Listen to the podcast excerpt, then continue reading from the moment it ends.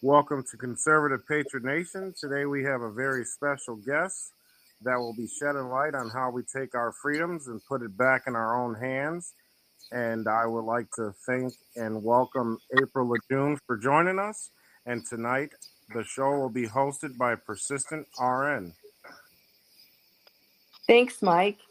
Welcome, everyone, uh, to the chat tonight. I met April online um, in her YouTube channel in 2016. I don't know. Did you know, April, I've been following you for that long?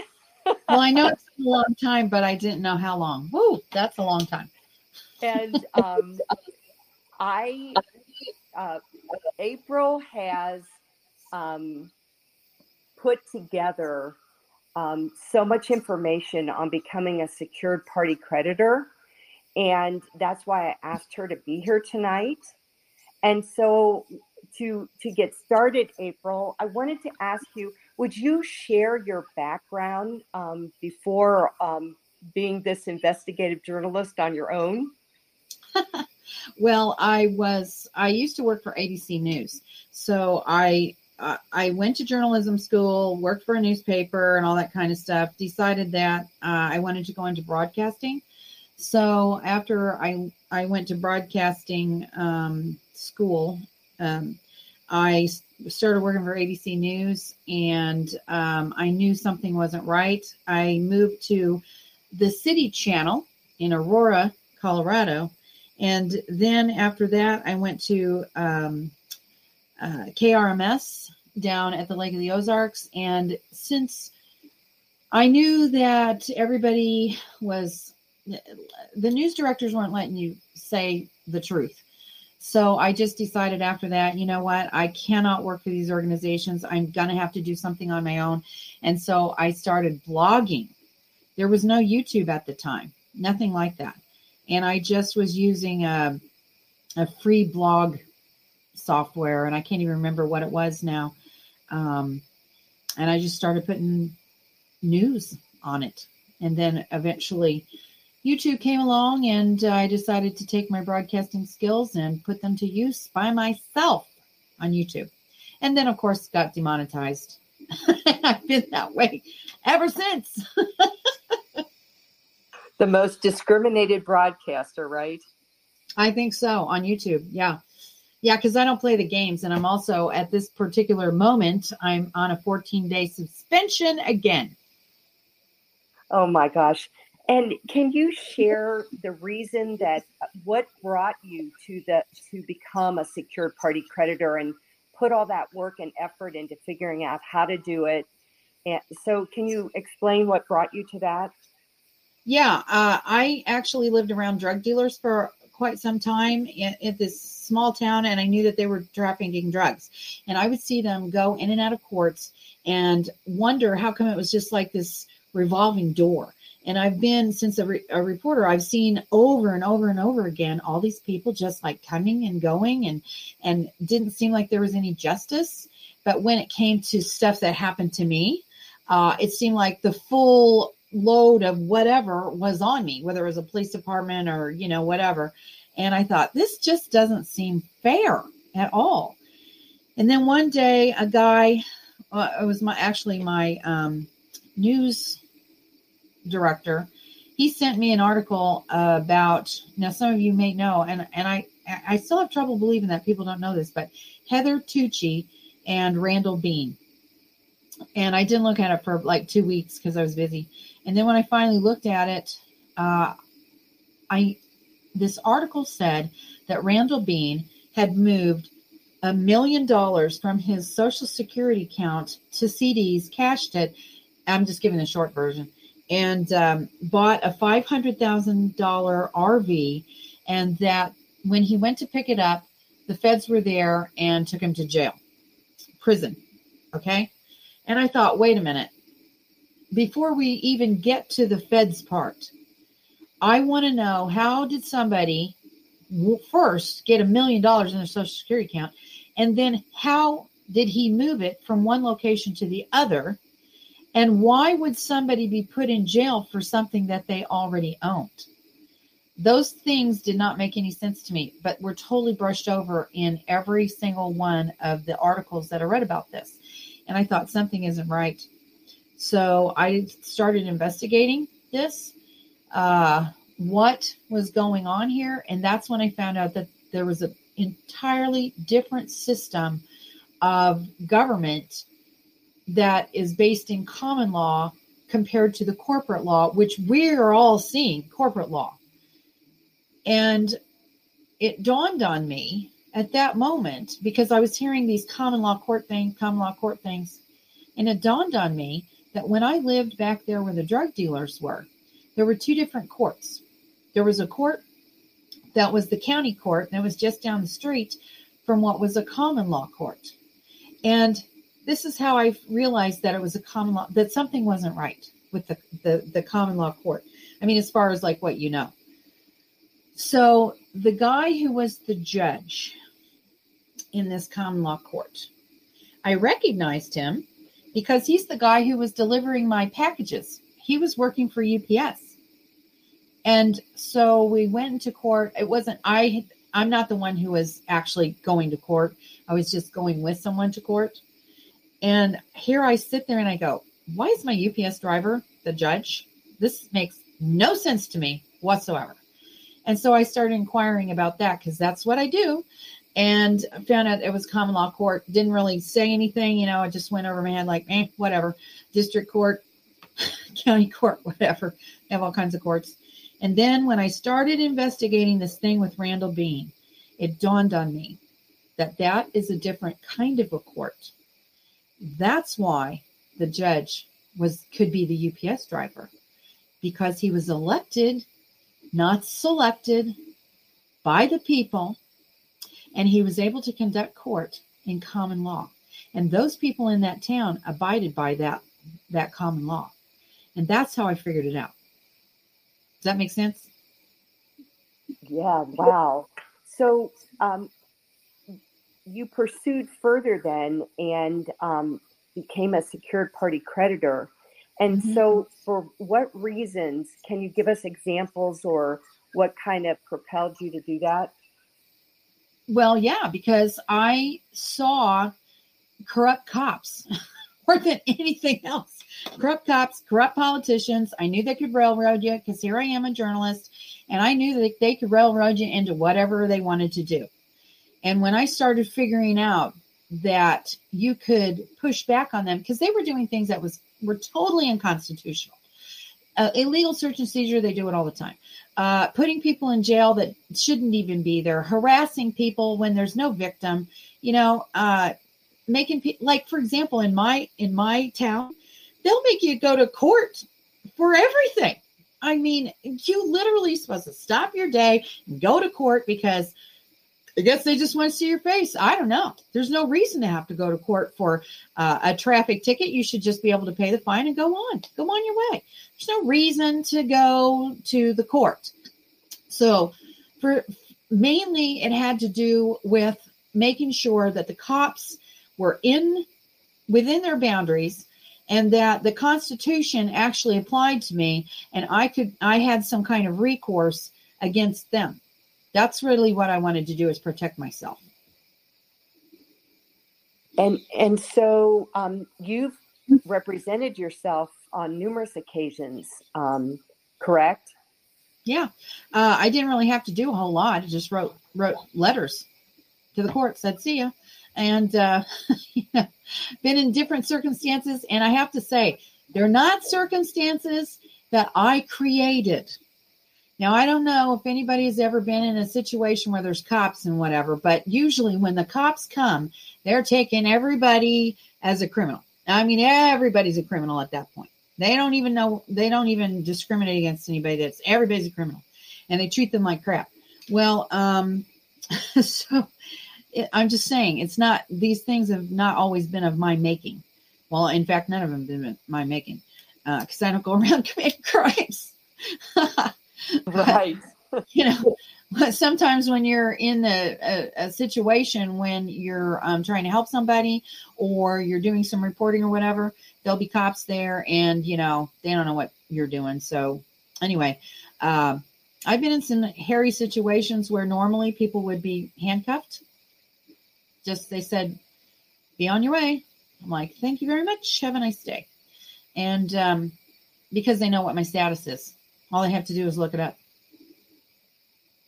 And so, can you address some examples to um, our participants where other situations where it's um, it protects you, and also addressing the IRS issues?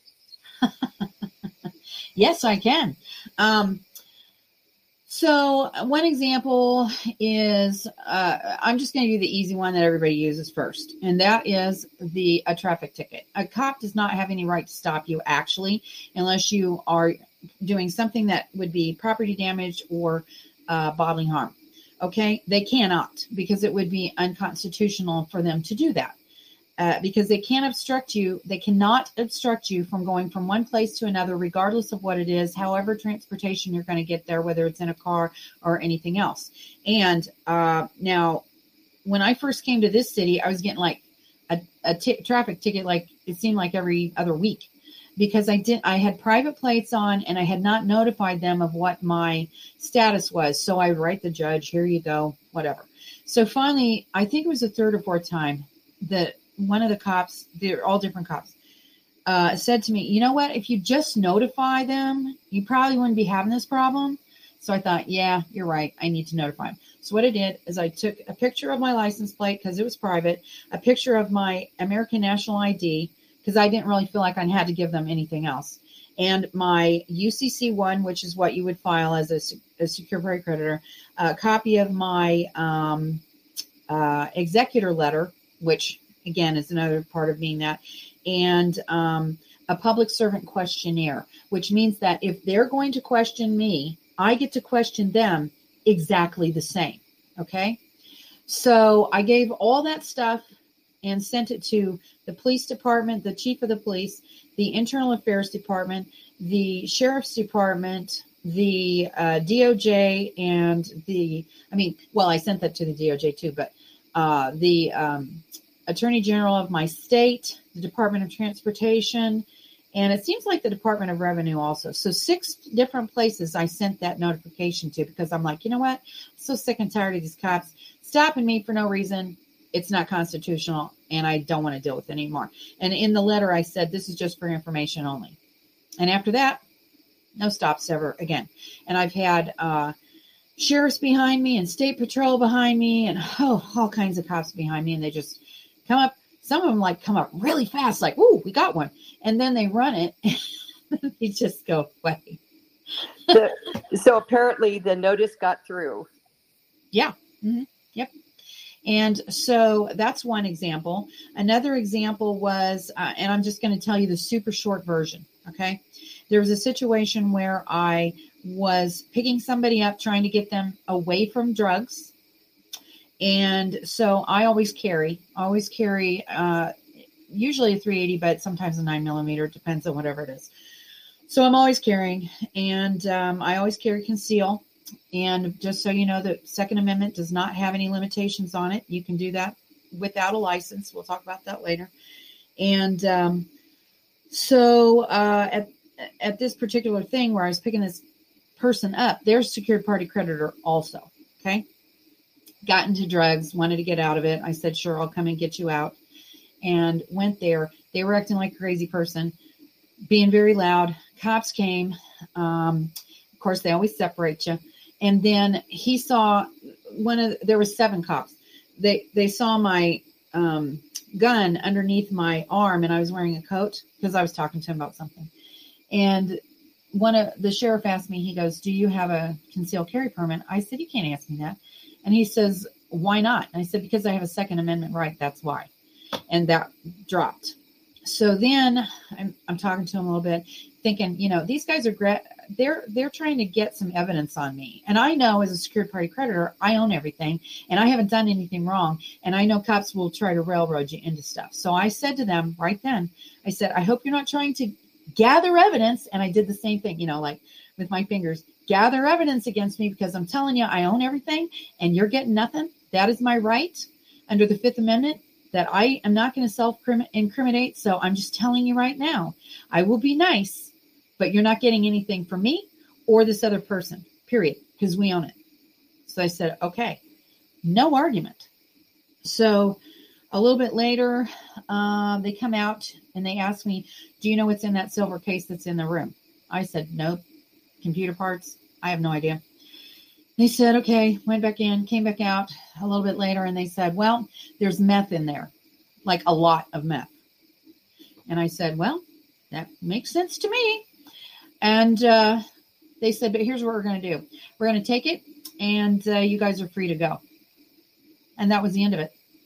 And that was three years ago, maybe.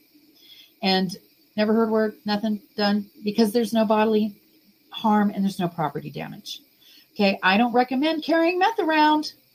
I don't recommend getting in drug with drug dealers. But you see, I'm not a drug dealer. I'm not a drug person.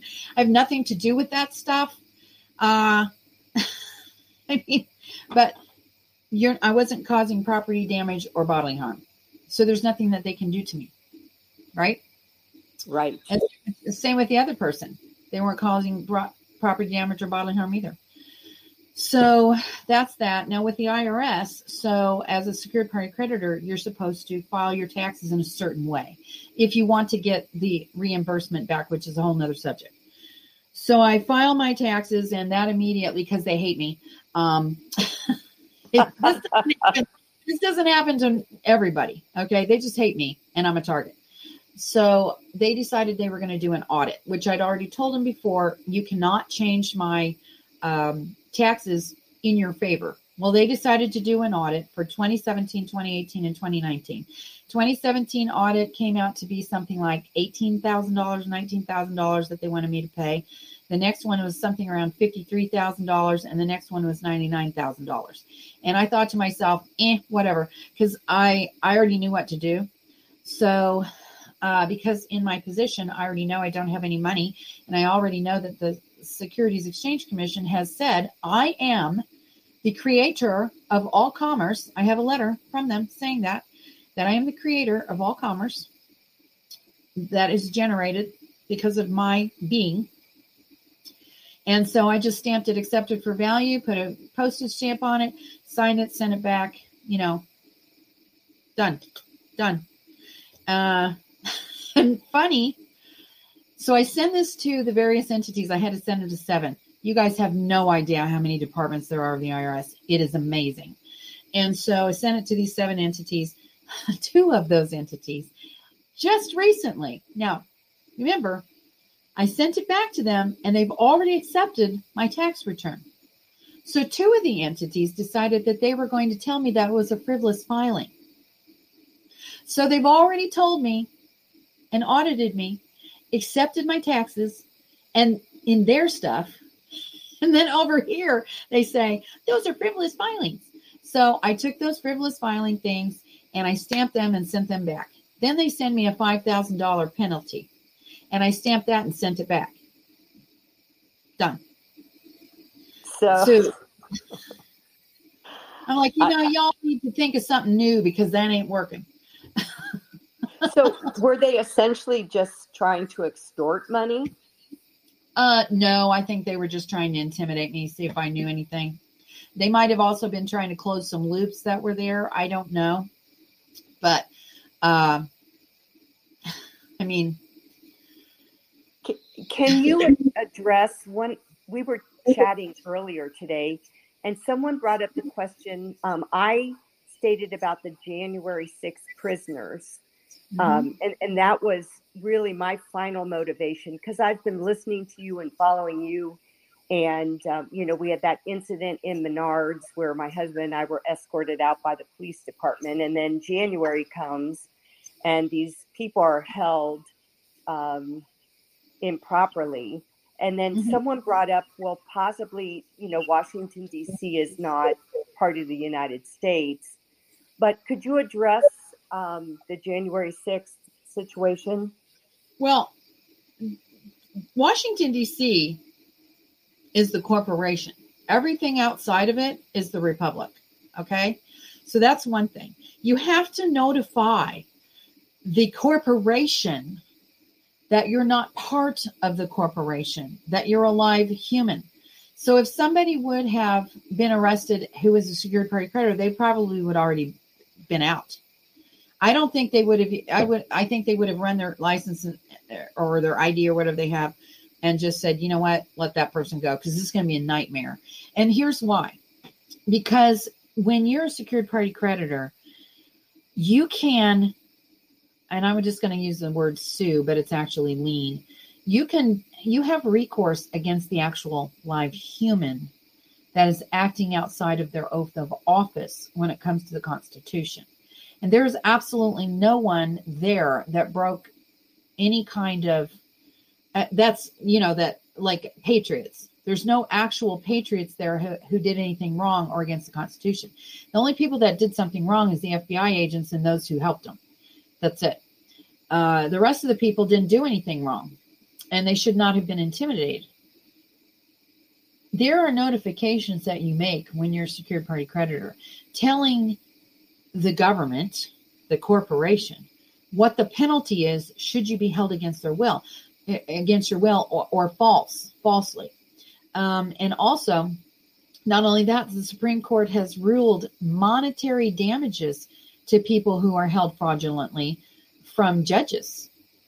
So if they're or police officers, uh, there's a lot of Supreme Court precedent that um, you can use and if these people were secure party creditors, I don't think they would have been in jail at all. I don't think Roger Stone would have been in jail. I don't think Paul Manafort would have been. None of these guys, General Flynn, none of these guys would have been in jail. None of them. I yes, I thought that had something to do with the corporation versus the um, you know the Constitution. And mm-hmm. so, um, can you talk about your process of figuring all this out and getting it, you know, kind of in chronological order on your uh, USB drive? Yeah, the first thing I did was I started out doing what Anna von Reitz said, but I quickly realized after being contacted by a secured party creditor who happens to also be a paralegal. Uh, he'd seen my show and he said, You know what? You got some of it, but you don't have all of it. And believe me, I didn't have half of it. Okay. So he told me what I needed to do because there were some people online that were trying to harass me and, you know, all that kind of thing. And, and he was like, he knew and I knew that they had to do with the FBI. So we thought, okay, I need to file these papers as fast as I possibly can. So the first thing I did was I filed a UCC one with a private security agreement and a trade name document. That's the first thing I did. And that kind of put them in a little box because when you're doing that, you're saying, you're declaring yourself as a live human and that you are over what they call the straw man. You are in charge of the straw man. They are not. And they can't come back against you because they would have to prove that you're not you. And that will never happen. So I had that in there, I don't know, maybe a month, and then the next thing I did was I endorsed my birth certificate, and oh, and I had to send them some documentation, also like my a copy of my birth certificate and social security card and all that stuff, with that to prove who I was with the UCC. Um, so then I endorsed my my uh, birth certificate over and my social security card over to the Treasury and uh, wrote them a letter. Um, I'm trying to think what else was in there. Oh, there was a Form 56, which has to do with um, making them the fiduciary. So that way I now get to say, well, I'm first I'm making myself the fiduciary. I'm in charge of strawman. And from that point on, and that has a that's a form 56. So I'm I informed the treasury, I'm in charge. I informed the IRS, I'm in charge. Okay. So then now I can go through and say, okay, in certain situations, the Treasury Secretary is in charge of this, or the one in Puerto Rico, you probably didn't know that. It's the Department de Hacienda in Puerto Rico. They're another Treasury Department. Uh, they have certain tasks that they do. Um, so I can appoint different people to be fiduciaries over different situations, whatever that might be, including a judge should I need to do that. Okay. Because now I'm the I'm in charge. Uh, I'm trying to think what else I sent with that. Um, and then I did a whole bunch of county declarations, like um, I am. Here's my declaration of independence from the court, corporate structure. I did an affidavit of truth. Um, uh, it's a W8 BEN, sort of, but it's a form that's in lieu of that because the W8 BEN that you fill out normally it has to do with religious exemptions, and a lot of uh, the Amish people do that. Amish people, to separate themselves from a corporation, they fill out a W8 BEN. And on it, it, it literally says something about religious exemption. So, in lieu of that form, we file a county document that says we're separating. Um, I'm trying to think, oh, power of attorney, in fact. Uh, I think that's, oh, and an act of expatriation. Now, some people are afraid of the act of expatri- expatriation, but they shouldn't be. Because what it's doing is taking your it's separating your live human and putting your live human on the land. So your straw man's never dead. It's still in there okay? Now you're just in charge of it. So those kinds of things and that made me a secured party creditor on solid ground. Yeah and that's the red thumb drive really and I uh, talked earlier today a little bit about the Redemption Manual 4.5. I put a link for everyone on our wall um, to kind of start there. Uh, told them don't print it out; it's 600 some pages long. Oh yeah, but that t- takes you through the process, but not chronologically in detail the way your information does. Correct? Well, yeah, because it doesn't have the bond. There's a couple of things in there that it doesn't have. And one of the bond, the bond is the biggest thing. Now, see, here's the reason why 4.5 is good, the best one that you can get if you think you want to buy it, but there's really no reason to do that. Um, so the paralegal that I use, he the reason he became a secured party creditor is because he was railroad, railroaded into prison and spent 14 years there for no reason whatsoever and thought it was totally ridiculous and didn't know why he was there. And when he went to court, he, FBI agents were lying and all this kind of stuff. Well, he happened to be black. Okay. And he also happened to live in Dallas. He had a big company that was making $2 million a year. And the good old boys didn't like that that a black guy was doing that. So they tried and tried and tried to get him uh, to fail, and that didn't work. And when that didn't work, they tried to drum up charges of mail fraud on him. And uh, he knew that wasn't true, but he couldn't figure out why he was in there. And so uh, he became a paralegal while he was in prison because at that particular time they had a prison program for them and he could have gone on to be an attorney, but he decided after learning that about the secured party creditor process through having redemption manual, the real one, in prison. That's the first one, and it's the, it's got like probably a thousand pages. Okay, had everything in there. He did everything by the book, everything the way he was supposed to do it, and he got out of prison. He discharged the three hundred and thirty thousand dollar fines he had two against him. Okay. He discharged those. And he also put a lien on the prison. He put a lien on the court. Um, he got the judge kicked off and he got the two FBI agents that lied about him uh, kicked out of their jobs. And currently he, he's enforcing the lien. Now, it's taken a long time to be able to enforce the lien. Uh, but he's just now all his his paperwork is now public uh, and i have the judgment i just haven't looked at it I just got the judgment like the other day, and he's going to start enforcing that um, very shortly. and it's wow. money. Yeah, because he was incarcerated for 14 years for no reason. Oh my gosh. Oh, that, yeah, that, but he made good use of his time and now he's. Yes. And he's the one who said yeah. that 4.5 was the closest to the actual redemption manual than any of the other ones. He's the one who said that. I believe him. Yes, and I put the link on the page to the the free online version. They can right. download, um, not print out, but they can if they want to. But they can always reference it. you know, and read through it on a computer. So, um, well, I would also suggest I would also suggest if they do that, they they put it on a thumb drive and leave it somewhere else that's not connected to their computer, in case for some reason they try to scrub everything, every, everything online and everywhere else from that book, because that's what they did with the first one. They have scrubbed the earth. You can't even find it. The closest we have right now is half of it. Wow. So, Mhm. how about some um, questions? Are you ready for some questions, April? Sure. Mike? All right. Our first question is Damien. Damien, your mic is unmuted. April, I just want to say I love you. I, I love hearing. Uh, well, you know, I've been on this life journey, and me and Persistent were talking the other day, and I I am just so thankful that she brought you on because I I think I've gone through my process. Um, there there's some things missing.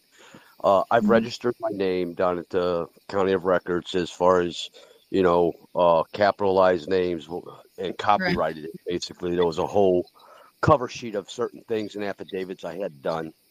Mhm. Um, I had my birth certificate authenticated to the state attorney general and then on to DC. I just had that done in September, but I have not federal taxes since 2006.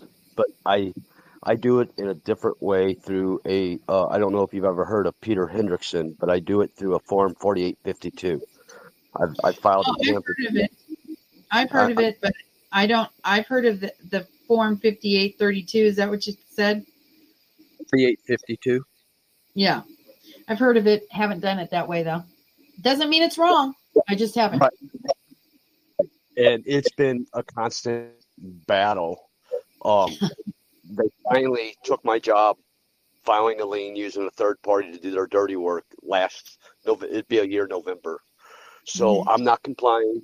I, I went on my own. I'm I'm a tradesman, so I was able to do that. It's been rough, but it, it, it it's working out okay.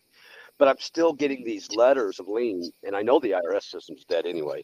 But having Yeah. said that, in that system, um, it'll be interesting to see what steps I missed because I didn't file letters uh, like you did. Because I've also got a, a land patent, but I don't know that it's done properly either. But I keep getting these letters. I actually just kicked two United States Treasury agents off my property a week ago because I've got signs posted on my on, and I don't know that I'd been able to do that five, ten years ago. These are my life experiences, so I'm wondering. Um, it's more to just having the authentication and letting your license expire because I have a right to travel, but I had Right. never contacted the DMV and done those letters. So is that? I guess that's what I need to do then. I need to go through your steps of notifying these people. It's Well, not just simple. Yeah, well, think about it this way, okay? So, biblically speaking, what does the Bible say? Render unto Caesar what is Caesar's. Okay, so Caesar has this system set up, right? And everybody's compliant. But Caesar also says if you can find the door to get out, I'll let you out. But you got to let me know. And if you do it this way, then I'll let you out, right? Now, I forgot to tell you also in that stuff that we do, and and um, Barbara knows, you also have to file a bill of exchange and a chargeback. Okay, uh, th- that goes to the Treasury as well. And if you don't have certain documents filed, you really have no leg to stand on. It's amazing that they even got off your property, but the no trespassing signs probably did it. But see, when you haven't put in a private security agreement, you haven't you haven't actually claimed every single thing that you own, including the voice that's coming out of your head and your DNA, your RNA. Um, and actually, amazingly, this particular document also says something about your mRNA. Um, so, all of these things that are happening right now, you would own, they would not. Sure. Yeah, I'm I'm going to be looking into your process because I think I've missed a few steps. I think I'm there. I'm just Uh-huh. missing a few steps. But I love Okay. your analogy with scripture because I love it when people throw that at me when I when I try to explain it to them, and I always use the fact render unto Caesar. Well, who was Caesar? A Roman Empire. We live in the United States, sovereignty, freedom, right? So it also says follow the law of the land. so there you That's go. right. And That's- so, I- in order to be a peaceful person, in order to be a peaceful person, make sure that you know you do what's right. I really feel like notification is a huge, huge issue. Putting all of your pieces together and then making sure the notifications are done so that you can use the process that they've actually put there for you. Um, and not be combative. Starting within the Internal Revenue Service as uh, the Internal Revenue Code. Not many people understand that words have meanings. Like, for instance, I don't hold public office. I don't. I don't partake in the quote special privilege, which is where they get you. I don't receive a federal check. I don't live in their federal territories. You cannot audit and change my return, which is what they try to do. I went through the same stuff you did with the frivolous, and I just keep sending it back. But it, I've got a whole book thick files of 2006 on forward because I keep everything.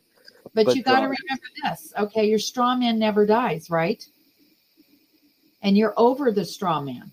The straw man is still there, which I am grateful for because I am running for District 3 county legislator. Now, District 3 county legislator is a fictitious entity, isn't it? That's in the corporate structure. I know. And so is my straw man. And in order for me to make that county, that to, to make the District 3 county legislator straw man work, it has to have a live human to do it, right? So I'm telling my I'm telling my straw man, I I'm telling you to go over there and get that seat. And when you do, the live human is going to come over there and make it work. Do, does that make sense to you? It does. Hopefully, Okay. it'll be simpler by the time we get through this shit show. But hopefully, you know, but it does make sense. Yeah, because I know that Rand Paul is a secured party creditor, and so is his father, and so are the Democrats. Interesting. Yeah, because they understand the difference between a congressman, which is a fictitious thing, and a live human making the congressman work. Thank you for, for, for this interview. I and, and I, I love your wealth of information. I'll be looking more into to, to your process and see where I went wrong. Well, I I- you're probably you probably it sounds to me like you got some some stuff going there, and that's good. But I also want to tell you that you have to file the stuff in New York. And the reason you file it in the New York UCC is because that's where commerce starts, right there on Wall Street. And that is also a national and international filing. So the authentication of my bond, my birth certificate, it doesn't stop there. That doesn't free me from anything. And recording it in my drawer, not at, down at the records with the, with the county, but actually I recorded it under God in my records. But I have the the gold leaflet that you can't divide or take take away. I've got the original, and I made like five copies. I carry it in my car. My concern is these courts are not listening to the affidavits and they will not prove jurisdiction or constitutional authority for me to even enter their institution. So I'm sure there's illegal administrative warrants out there for my arrest. And so Well, that's okay. That's okay. Once you file all your paperwork correctly, you can write it. I never, I never go to court. I don't go there. I just, I just write a letter to the judge using um, case law. But I can tell you, once you become solid, they they do listen because they know that you have you do actually have recourse and a and a leg to stand on. When you just have a few things done and you don't have a bill of exchange, you don't have your bonds in, you don't have your notifications done, they're just like, eh, you don't know what you're doing, so we can do whatever we want to you. Dude, that that's that's okay. I'm I'm missing some steps somewhere. Thank you so much. You're welcome. All right, Tina, do you have a question? Yes. Hey, thank you so much for coming tonight. Um, before I ask my question, I noticed that on Google they were calling you a scammer and making it sound like you were crazy and need to be stopped. And it just pisses me off how every time someone goes against what they want. You know, they just trash their name in it. Just makes me so angry. So kudos Yeah. to you for just giving them the finger. Um, so would do it my, my question is, uh, but when you do this, are you kept from getting your retirement, your social security, and your pension? No, because it goes to the straw man. You're the beneficiary, right? Oh, If I can interject, I'm a secure party creditor and I keep getting my monthly social security checks. Yep. Uh, the paralegal, he just turned 65 and he already he applied for his social security and he's getting it. So it's your money. It's your stuff. You got to remember your position. The straw man gets the check and you're the beneficiary of it. Wow. Okay. Gotcha. Thank you so much. Mhm. If any members have a question, if you press the middle button, we can see your hand raised and we can call upon you accordingly. And then, Janelle, your mic is unmuted. Thank you, um, Ms. April, um, for um, all the information that you shared. I've heard a little bit about the straw man and um, birth certificates, but I also have a question. I can't think of what it is right now, and maybe you would know. I kind of asked the question the other day, and maybe it was answered, um, and I wasn't on the chat. But um, what is this about um, your social security number and all of the businesses from the time that you were born?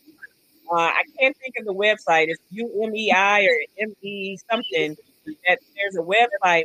You put in your social security number with the dashes, all of these businesses come up with your social security number that have been opened in your name all around the country, Yeah, the world. that's That's true, and I can't remember what it is either. I used to look at it a long time ago, but suffice it to say, you've got billions of dollars in your name, and yes, they are trading on your your social security number every single day, and every single month, the government takes out another five thousand dollar bond on you, and it just keeps rolling and accumulating and accumulating over and over and over and over again. And the only reason I know that is because before they closed the site, Fidelity Financial, some of you guys probably went there and looked. Before they closed the ability to look at that, you could actually look and see how many bonds you have and what the amounts were. And I fortunately was able to see two of mine. One was uh, like 53 billion with a B, and the other one is like 26 billion with a B. So, you know, I can't possibly spend that kind of money in my life. So I'm pretty sure I'm covered for just about anything that I want to do. What was that last uh, sentence that you can do what you want to do? I'm I'm pretty sure I'm covered for anything else, anything I would want to do in my life. like a house, a car, whatever. I'm covered. Well, I hear you. That that's pretty interesting. Thank you. hmm April, can you tell everyone how we can find you in the future too before we uh, get another question? Yeah. Um. I. I'm probably going to be. I'm trying to push everybody over to Rumble, and that would be rumble.com forward slash April and June. I'm also on YouTube for now, but like I said, I'm suspended for 14 days, well, 13 more. And uh, that is youtube.com forward slash April of June. I'm also on Twitch. And you can always go to my website, aprilajune.com. Uh, you can send me an email, april at aprilajune.com. One thing that will be there is my website because I have a really good um, hosting company and they're mainly conservative. So I don't I don't expect to be um, going out soon there. Like like prior, right? yeah, I they've tried real hard to take me down. In fact, the people online who who tried to take me down and kept saying that crap about me literally had their YouTubes wiped out. Do you know why? Because they were deemed the scammers.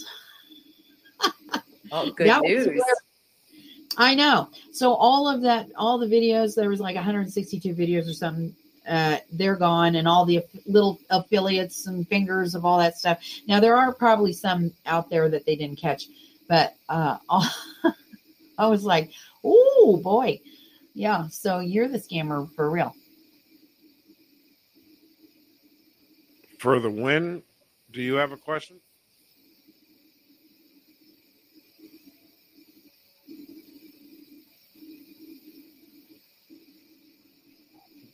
I do not.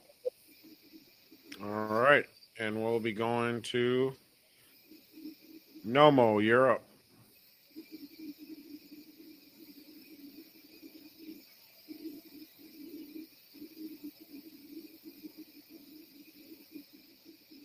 Nomo 27, your your mic is unmuted. Sorry, sorry, sorry about that. Hi, April. Um, I'm specifically curious uh, when you were talking about your story about you um, helping your friend out, Yep. and you were concealed carry. Um, with the kind of common law, uh, I don't know the specific lingo, uh, like kind of you know separating yourself from the corporation, going that route. What what would happen if you were actually in a situation where you had to um, use your firearm and then there's an investigation afterwards. You know how they take you even if you're completely in the right no matter what from what i understand even if you use your firearm in a self-defense situation they're still going to take you to jail like because they have to like figure out what actually happened even if it's completely obvious that you were in the right. What how does that apply to like uh you being separated from the corporation where are they even allowed to like uh detain you if uh, you you get what i'm asking Yes, I get what you're asking. Now you said there's two things because I think there's two different situations. One is you said it's completely obvious. Okay, so if it's completely obvious, they're not going to take you to jail. Okay, because the what does the Second Amendment say? There's no stipulations on the Second Amendment whatsoever. Okay, you can carry, you can you can defend yourself.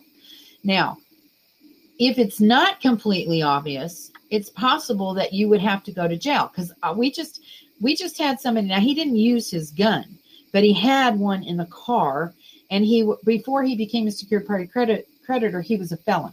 So it took us let's see i think he was in there july 2nd or 3rd through like he got out right before christmas okay? But he stuck to his guns. He said i am i'm not i do not consent i do not consent. The judge literally said i'm going he said i don't need an attorney. I don't want any of this stuff. But the judge did it anyway and said i'm going to enter a not guilty plea for you which makes the judge the trustee which was a huge problem for the judge. And after writing i don't even know how many letters we wrote. Anyway um, he finally was let out um, on a plea deal. Now we we were just trying to get him to get out. We wanted him to get out before we slapped the judge. So um, now he doesn't have any any record, nothing like that. But see, you the question was if it's completely obvious. I don't think they're going to take it. Like if Kyle Rittenhouse, they would have just let him go home. They know he's not going to run. What would be the point of that? You're in the right. So, and you've given them all the notifications they know that you're not going to run. So there's really no reason for them to fear that you run. Um, if you decided, like this guy who was in there, he didn't really need to be in there. That that really is violating his constitutional rights. If he wanted to, he could be a mean guy and put all kinds of liens and all kinds of things on the judge and the cops and all that kind of stuff. But as a person who is a forgiving person, like you're supposed to be, you would just say, you know what? I know you guys made a mistake, and I'm not going to hold a grudge against you. Um, but you got to stick to your guns, and you can't be weak. If you get that yeah, was that individual was that individual also separated from the corporation in that in that instance? I didn't catch that. Yes, he okay. He had a felony. All right. He had a fel- felony prior to uh, becoming a secured party creditor. Okay. So he came, he did some work. We we made him a secured party creditor. He didn't have any warrants or anything like that for his arrest. Then before the 30 days was over, and I'm just going to tell you this right now because he did not listen to what we told him. And we told him, you need to stay right in this location because he was with his dad. You need to just stay here and wait for 30 days until your bond is seasoned. We know that it's there. Nobody's rebutted anything. And just, well, and we'll make the notifications. You need to make sure that you don't go anywhere. Well, he was antsy and wanted to go party down in Florida. So he pulls in Florida. He wasn't even there 24 hours. And they pulled him over and they said, You're a felon. You've got uh, a gun in the car, so you're going to jail. we were like, what, what did we tell you? What did we tell you? You haven't made any notifications. You haven't let the bond sit there for 30, 30 days. And you're, he was, he's not super young, but he's young enough. And we, we were like, this is why you need to listen to what we're saying. Okay. And so, anyway, he got in there and now he had to stick to his guns and we had to serve the papers. We had to keep writing letters, tell them, Judge, you're out of order. You have no jurisdiction. You have no jurisdiction. You have no jurisdiction over and over and over and over again. Okay. Until the judge finally figured out we're not going to give, period, end story. Um, you're trampling the guy's rights. And if you don't let him go, then we're going to put something on you. And so, after a while, checking out all the stuff, because now all the stuff is in the treasury the bonds are there the bill of exchange is there all of his notifications are all over the place. Now the judge can look it up and go true i better let this guy go. And he did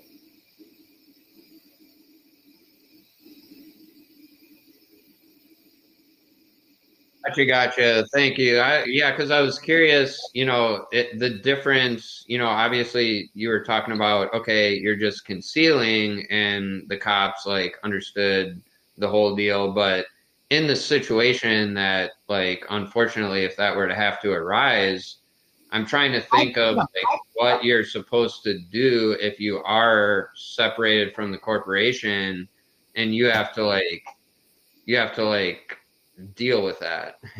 You're just going to have to deal with it. I mean, I'd shoot him. At least I'm alive. That's just me. That's what I would do. I just shoot him and deal with the consequences later. I mean, you don't know what they're going to do. The one thing you can't predict is what other people are going to do. You know what they should do, but once they figure it, you got to remember we're dealing with paper and how we're dealing with a business. Okay. They're in the business of generating commerce. Everything is a commercial crime except property damage and bodily harm. Okay, now in this particular situation, it's bodily harm. So at that particular po- point, they're going to, and, and they should rightly investigate if they don't know and it's not obvious, they should investigate whether or not that was a righteous shooting or not. If it's obvious, they're probably just going to let you go home and they'll say, you know, we'll we'll deal with this later. Just go home. Like, see that that's what happened in Kyle Rittenhouse's case. The cop told him just go home, right? Because he already knew that was a righteous shooting. It was the people who were tyrannical that went after Kyle Rittenhouse because they wanted to make an example of him, which didn't work. If he was a secured party creditor, this would have never even probably been a huge story. It would have just been pushed under the carpet like righteous shooting, bye bye now.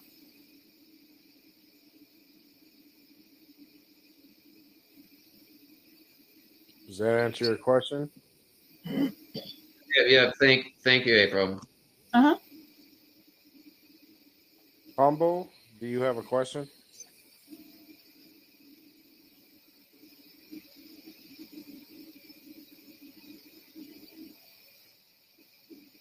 No. All right, Damon's back up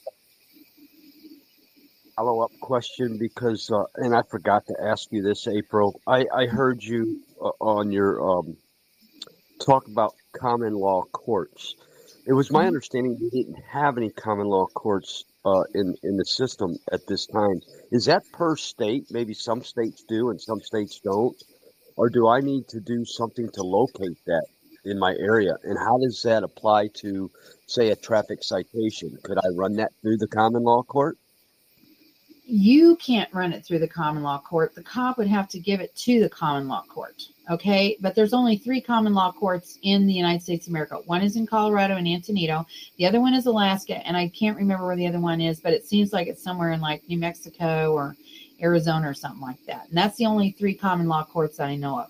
Now, as running for the position that I'm running for, I'm going to investigate whether or not we could actually put three common law courts in the county of Jackson County because we right now have stacked courts, uh, which are now I don't know if you guys are Democrats in here or not, but they're stacked with Democrats, so you you're not going to have a shot if you have to go to court. It's going to be whatever they decide, and that's going to be the way it is. There will be no fairness, no constitution in any of those courts, and I already know that so the other thing about common law courts is you can you can actually vote people in.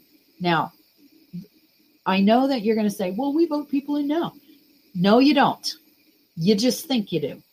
Because have you ever seen two judges on the ballot for one ch- one seat? It's always one judge one seat. Never And why- that. I already know how it works. you won't hear that from me. Right. Well, some people might say say that in the room, but the reason is is because lawyers do not want to run against somebody and lose and then have to go into the courtroom and take their cases before somebody that they ran against because the judge is biased. So if we didn't have lawyers that were judges and we had people who understood the constitution as judges, they would be able to actually do constitutional case law, constitutional law, and measure these things that happen and the statutes which govern corporate things and to see whether or not it's constitutional at all. If something is brought before a constitutional judge that is of the people and understands the Constitution, this statute, they could look at it first and say, is this statute even constitutional? If it's not, then it needs to be dismissed. If it is constitutional, then you need to be able to judge fairly on that particular thing. And my mind first comes to gun laws because there are no laws on the books that are constitutional. None, zero, none. I agree, and I've been telling people when they come when they want to get a right to carry. I said, why would you go? That they don't understand that everything in this country is contractual. You do not go and give up certain rights you've already got. You're involuntary giving up certain rights when you get a license and you sign that dotted line. You're already protected under the Constitution. When it comes Yes. to attorneys, they're under a bar association. They're they're of the corporation. You're not going to get a lot. That's why you get all these plea bargains and stuff. They're part of the system. But That's anyway, right. yes, uh, yep, I'm very familiar with all that. But no, I was interested in the common law courts because that was my understanding. I didn't think we had any set up. So thank you for that. That that that makes sense to me. They're Okay, awfully false to me though. if you're using for example i'm teaching a letters class and see so so after you become a secured party creditor you got to learn how to write letters to different stuff for different reasons whether it's a mortgage a car payment uh, court uh, whatever county officials stuff like that. So i'm teaching this class on how to put a letter together using constitu- constitutional case law and how to look up the uh, constitutional things that you might need for that particular deal all right?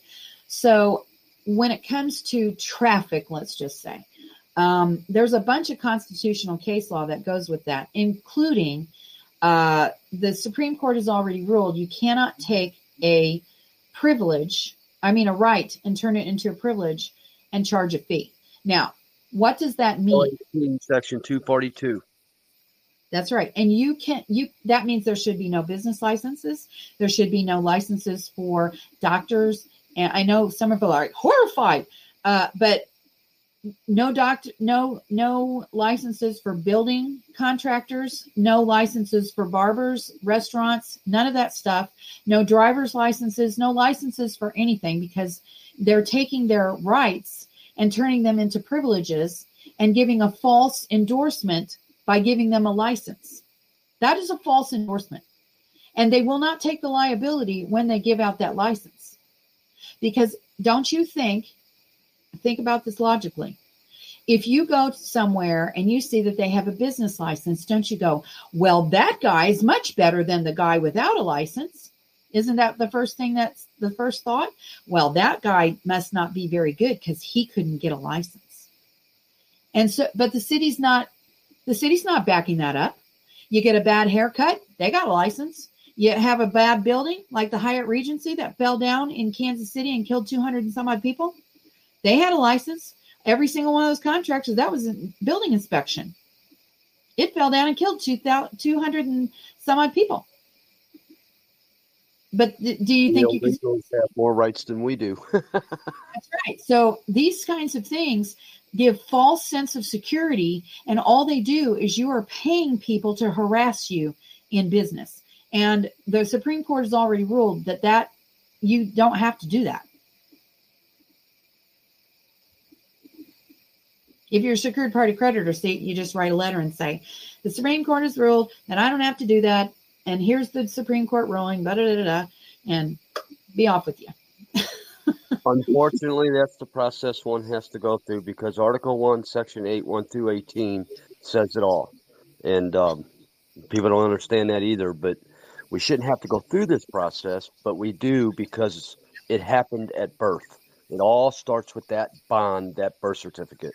It and does. Because what happens, status, you're in trouble. That's right. And what happens is, see, they make it so that your parents are in charge of you, and and they they lie to your parents and they tell you that this is just to make you a citizen of the United States. Like that's something great. Okay, which in our minds that would seem like something great because we're just thinking, oh, we're an American citizen. How wonderful is that? when actually that means that you're part of the corporation and you are signing over your child to the corporation. They don't know that. They don't know this is a subrogation bond. They have no idea. So, graciously, the government has given you till the age of seven to opt out of that particular contract. Now, I don't know about you, but I don't know any seven year olds who go before for any courts anywhere and say, I would like to not opt into the corporation of the United States of America. I've never heard of it. So they're hoping that you don't find that out. Absolutely. Thank you. Uh huh. JW, do you have a question? I do. Hi, April. Thanks so much. I'm learning so much tonight. Oh, well, thanks. And actually, what you just mentioned about children was going to lead into my question. So when you have like I have teenagers, can mm-hmm. I do anything? I always have to handle my own first. But if they're not adults yet, can I still process to get them the same situation? You, what you do is you claim them.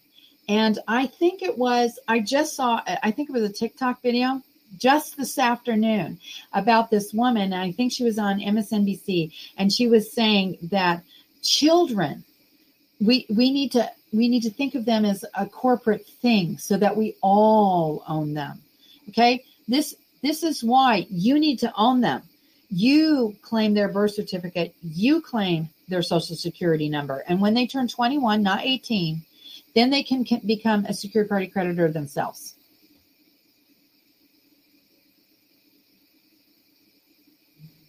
okay thank you do you have information on how i go about doing that for them Oh, well, yeah, I mean it's so simple. You you put yourself as the secured party creditor and then you just claim their birth certificates and their social security numbers. And then if I had to notify certain people, I would be notifying certain people like social services if they're involved in your life or whatever. You have no claim here. So be off with you. Um, you know, they'll back off. They, they will back off. And by the way, if you guys ever ever have to deal with social services, the first thing you should be saying is, I'm recording everything you do. And and do that because they will back right off. Great. Thank you very much. Uh huh. Wow, I kind of have a question because um, we have many mothers that's going to be speakers on here um, that's dealing with CPS, and their kids have been taken from them. So if they did the creditor um, thing, would that help them get their kids back and their rights, or Yes, but they're going to have to be very um, firm and not take their threats. And see, if you're in the secured party creditor position, okay, CPS is stepping outside of their oath of office because they're supposed to be protecting children, right? And they don't. They actually they say that they're going to work with people to get them back together, and they don't. Um, and sometimes they'll put them with people that they shouldn't be putting them, them with. Okay, so these are big concerns because CPR CPS is one of the three largest children's trafficking organizations that there are. So if it was me, I would want to get my children out of that situation as as fast as I possibly could. So I would become a secured party creditor as fast as I could, and I would give my notifications that um, you have no jurisdiction here, and I want those children returned to me in 40 in in 24 hours or 10 hours or five hours or whatever. I think 24 is good. And if that does not happen, that you will be putting a personal lien against all of their stuff, and they will lose their job um, because you can do that. I think I'd probably also be taking pictures and showing where those CPS people live. And if I can't show where they live, I'd be telling them where they work. I'm just saying. I appreciate that so much. I'll definitely pass that information on, and uh, I will definitely send them your email so they can get educated on what they can do to take their freedom back. And um, I appreciate that so much. You're welcome. Nomo twenty seven, you're up. Yeah, just to piggyback off of uh, JW's uh, situation, do you have to already, as a parent, do you have to already be separated from the corporation in order to claim your child? Yes. Yes, you do. Your children are considered property. Uh, uh, just so you know, the birth certificate, in, when a birth certificate is filed, it is filed in the property division of the state. So that so you're when you're putting in your um, private security agreement, you're claiming all your property, which includes your children, because until they become 21, they can't be property on their own. You know what I'm saying? So um, you have to be a secured party creditor to be able to claim your children. And I think that's a great way to uh, get people to leave you alone. You got to be tough, I though. like that. I want to be left alone too. Thank you, April. Uh huh. I'm just telling you, you guys, when you're a secured party creditor, you got to be tough, and you got to know how to. Uh, you're you're you're living in the world, but you're not of it, and you have to know when to push back and be firm, but not be combative. Okay, that you don't want to do, but you do want to be firm.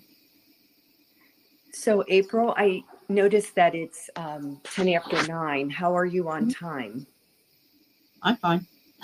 It's it's just whether you guys are fine or not. Mike, how are you on questions? Oh, we're we're good. I mean, long as people walk away with information, that's exactly what this is for, and that's what's important. So, Well, April, I, well, I have was one question. Okay. Uh huh. How is have you heard from Kevin?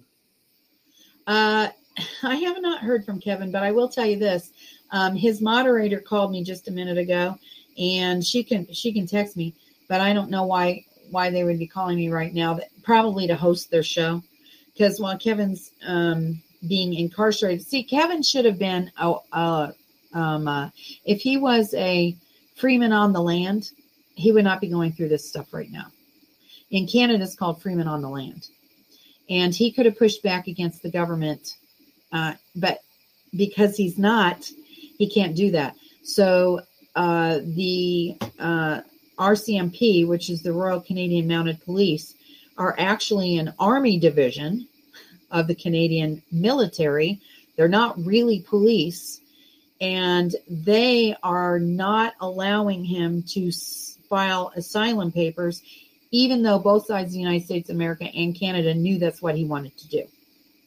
So there's a big issue with that whole thing there. And he can sue the United States of America Border Patrol if he wants to. And we're we're encouraging him to do that.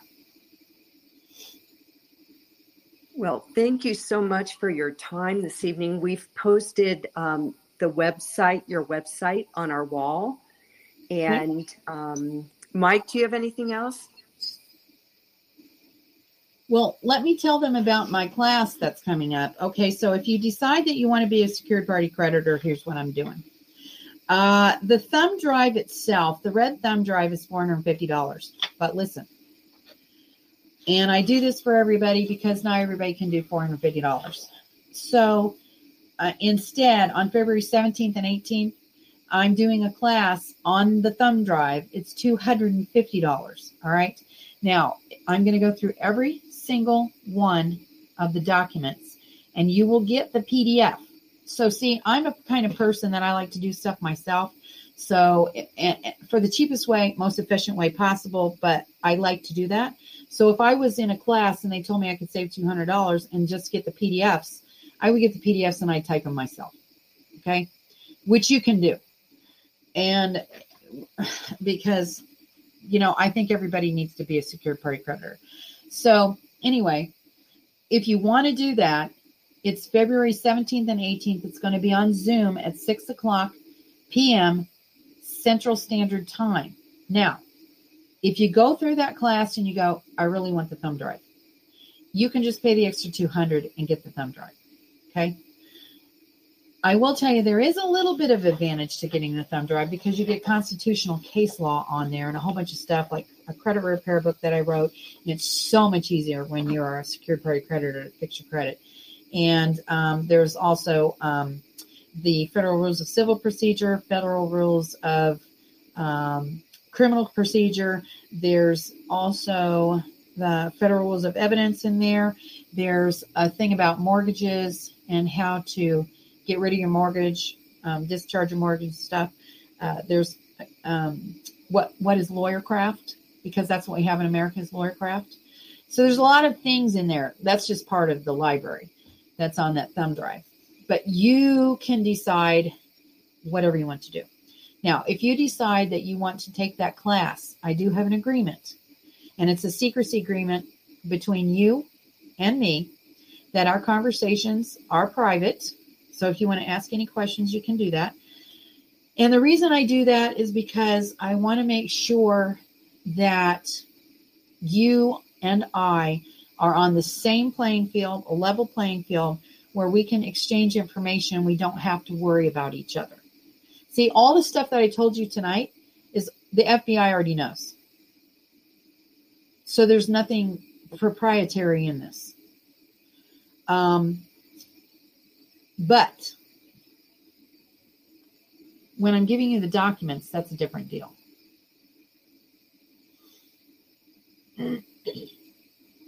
Well, thank you so much, April, for taking time to be with us this evening. It was mm-hmm. just an honor to have you. Well, thank you. I enjoyed the questions. I thought maybe I might not know the answer, but I did. So, will you be on tomorrow? Are you going? Yes, I'm supposed to be on my regular show tomorrow, and that's going to be on youtube.com forward slash Liahona Broadcasting because I'm suspended from the other one, rumble.com forward slash April of June, and Twitch TV forward slash April of June. And I'll post the alternate on the wall for the YouTube channel. Okay, that sounds great. Okay, Mike, do you have anything else? Um, I just want to tell you thank you very, very, very, very much. I really appreciate it, and uh, this is stuff that we really, really need to know. Well, if you have uh, any more questions, just let me know. Email me, and I'll be glad to help you. Thank you so Most much, definitely. April. You're welcome. Goodbye. Much love.